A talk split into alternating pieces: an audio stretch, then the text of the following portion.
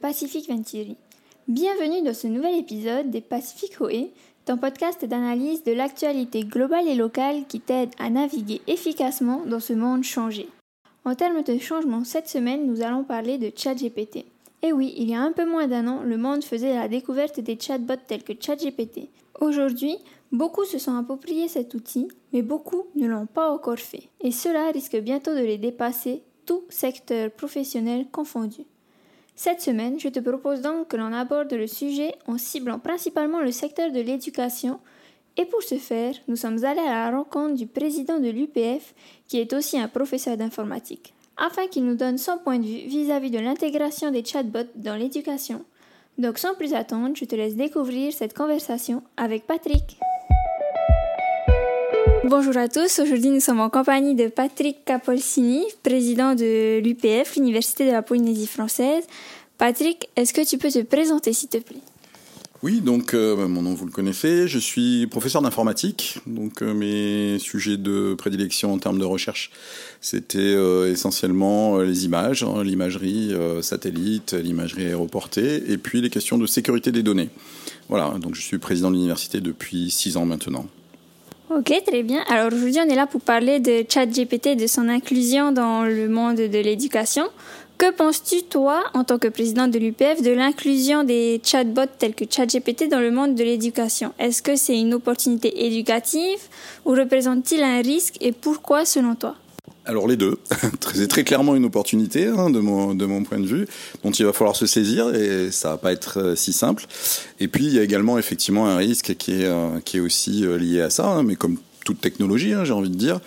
Donc l'opportunité, elle est très... De toute façon, on n'a pas le choix. Très honnêtement, aujourd'hui, ça s'impose à nous. Bon, ça fait très longtemps que les IA euh, sont développées, mais en tout cas, avec la sortie de ChatGPT et puis tout ce qui suit derrière, euh, on est de plus en plus confronté à ça. Donc, il faudra qu'on fasse avec. Donc, il va falloir qu'on explique euh, bah, à nos enseignants déjà que ça peut être une vraie opportunité d'enseignement.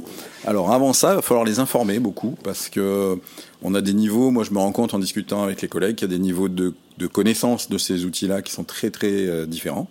Donc on a certains collègues qui sont beaucoup intéressés à ça, ils ont testé, ils ont etc. Et puis d'autres qui, euh, qui voient ça d'un œil très lointain, qui comprennent pas très bien ce que c'est, comment on peut l'utiliser, qu'est-ce qui se passe, et qui n'ont en fait que peur que euh, ces outils soient utilisés euh, pour faire du plagiat, pour répondre à leurs devoirs, pour etc. etc. Donc voilà, on voit bien qu'il y a d'une part un gros besoin d'information et on va s'y atteler, hein, parce qu'on a déjà mis en place une petite formation et on, va continuer à destination de nos, de nos enseignants pour qu'ils maîtrisent tout ça. Et puis, il y a beaucoup d'appréhension par rapport à ces outils. D'accord, merci. Et du coup, bah, comme tu as dit, ChatGPT, on n'aura pas le choix d'une certaine manière, il faudra qu'on s'y habitue. Et est-ce que, bah, du coup, on peut dire que l'arrivée de ChatGPT dans l'éducation, c'est un signe à prendre en compte pour revoir certaines méthodes d'évaluation et d'enseignement qui existent? Oui, oui, tout à fait. Alors les méthodes d'enseignement, euh, bon, euh, aujourd'hui, euh, elles, bougent tout le temps, hein, parce que évidemment, tout ce qui est enseignement à distance, tout ce qui est nouveaux outils pédagogiques, etc., etc. Donc, il y a vraiment beaucoup de choses, hein, et et le, métier des enseignants a énormément changé hein, depuis euh, quelques années et va continuer à changer, hein, qu'on le veuille ou non. Euh, donc euh, beaucoup de choses et donc aujourd'hui cette intégration, comme il a fallu intégrer euh, bah, les, moteurs de recherche qu'on connaît depuis longtemps, euh, que ce soit Bing ou, ou, Google ou etc. Donc il faut enseigner de manière différente, je pense, et surtout la question aujourd'hui qui se pose et qui inquiète pas mal les enseignants, c'est la question de l'évaluation, effectivement, parce que aujourd'hui, bah, on, a déjà été confronté à ça et on n'est pas les seuls. Hein, à peu près toutes les universités, toutes les écoles sont confrontées à ça, où des étudiants utilisent simplement des outils, des chatbots hein, comme ChatGPT euh, pour euh, finalement tricher, pour euh, donner un document qui n'est pas le leur, sur lequel ils n'ont pas réfléchi alors que voilà donc c'est un peu une manière de détourner l'outil hein, comme comme euh, il y a eu des détournements de, on, a vu des étudiants qui nous faisaient des copier-coller de Wikipédia, hein, ça c'est clair. Donc euh, si euh, il faut aussi donc que les enseignants revoient leur façon d'évaluer. Mm-hmm. Donc ils posent des questions différentes, différemment en tout cas, ou des questions différentes, qui viennent plus peut-être sur de l'analyse, hein, que de demander aux étudiants d'analyser les choses, de mieux réfléchir, plutôt que de fournir de la connaissance, parce que fournir de la connaissance, bah, les chatbots et les moteurs de recherche, ils savent faire. Donc, euh, s'il s'agit juste d'aller chercher de la connaissance quelque part, euh, évidemment, euh, ces outils-là vont être utilisés et on ne pourra même pas détecter que ces, outils ont été utilisés. En revanche, on leur demande de critiquer, d'avoir un esprit critique, de, de mettre leurs idées, de vraiment donner leur point de vue. Donc là, euh, bah, par exemple, on s'aperçoit que des outils comme ChatGPT sont très lisses finalement. Hein. Ils donnent assez peu leur point de vue. Ils ménagent toujours un peu la chèvre et le chou. Euh, voilà, donc c'est très, c'est très lissé, c'est très polissé. Euh, mais et donc il manque quand même un peu une, interprétation personnelle. Donc je pense qu'il y a vraiment du, beaucoup de travail à faire, beaucoup d'opportunités aussi. Et du coup, euh, bah, comme tu, fais, tu l'as beaucoup dit, euh, beaucoup craignent le plagiat et la dépendance technologique que cette intelligence artificielle peut entraîner. Mais est-ce que le fait de se préoccuper de cela, c'est pas un peu trop pessimiste dans le sens où si on prend l'exemple de l'introduction des, ordinateurs portables, dans l'éducation pour prendre des notes, les gens ont tous eu une appréhension vis-à-vis de cette intégration d'outils, dans le sens où les étudiants, ils, ils seraient plus autant concentrés qu'à l'époque et qui se perdraient un peu sur les réseaux sociaux. Du coup, euh, est-ce qu'il n'en serait pas de même avec ChatGPT? Alors, encore une fois, c'est toujours pareil. Hein, nouvel outil, nouvelle technologie euh, égale euh, d'abord euh, utilisation euh, au plus court.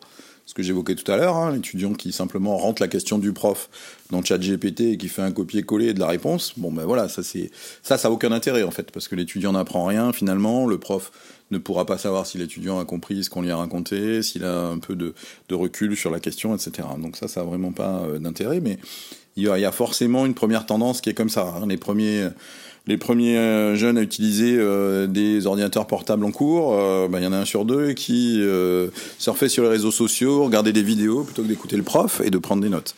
Bon, c'est toujours pareil. Ceux qui n'ont pas envie, ils vont utiliser l'outil euh, mal, j'ai envie de dire. Et ceux qui sont plus motivés, qui ont plus envie de, de travailler, de progresser, etc., vont utiliser l'outil pour euh, pour avancer, pour progresser. Donc, je pense que vraiment, c'est euh, bon. Le parallèle est très très très pertinent, hein, mais c'est vraiment une, une manière nouvelle de, travailler.